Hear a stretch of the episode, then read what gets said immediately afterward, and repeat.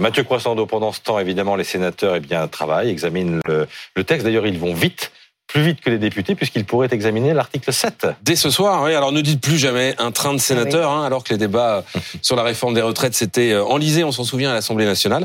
Eh ben, le rythme s'accélère au Palais du Luxembourg. Euh, il a fallu que le président du Sénat en personne, Gérard Larcher, descende dans l'hémicycle cette nuit vers 1h20, voilà, pour présider la séance, euh, histoire de donner le tempo. Résultat, les articles 3, 4, 5 de la réforme ont été adoptés.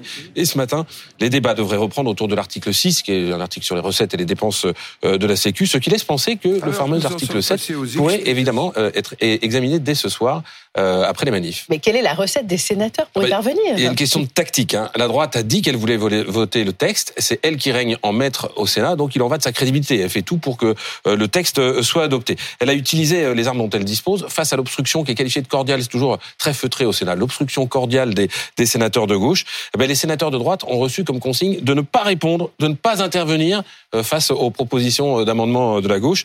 Résultat, les sénateurs de gauche ont défendu leurs amendements dans le vide, mais ça a été beaucoup plus vite. Aucun n'a été C'est le contraire de l'obstruction, en fait. C'est le contraire de bah, C'est la réponse, je vais dire, du berger à la bergère. Bah, vous voulez faire beaucoup d'amendements? Ok, nous on dit rien.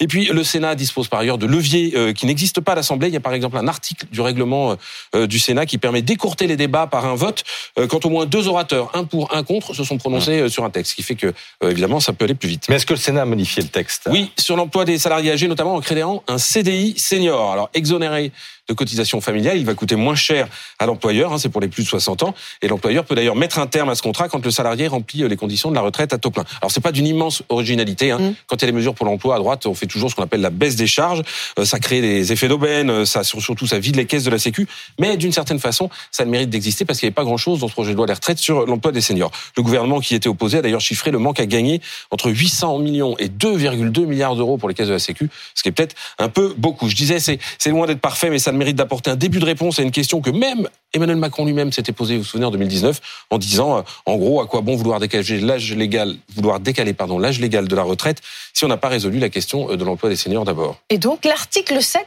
sera examiné dès ce soir? Alors, il va d'abord falloir, je vous le disais, que les sénateurs adoptent l'article 6 sur les dépenses et les recettes de la Sécu. Ensuite, il y a eu un deal entre la droite et la gauche. La droite a dit, OK, on n'examine pas l'article 7 avant la fin des manifs, comme ça, ça ne démobilise pas, il ne sera pas voté. Mais attention, après, vous ne faites pas de l'obstruction pour qu'on puisse aller jusqu'au bout du texte. Alors, plus facile à dire qu'à faire, parce que plus de 1300 amendements sur les 2475 restants concernent précisément cet article. On verra euh, ce qui va se dérouler dans les jours prochains. Merci Mathieu.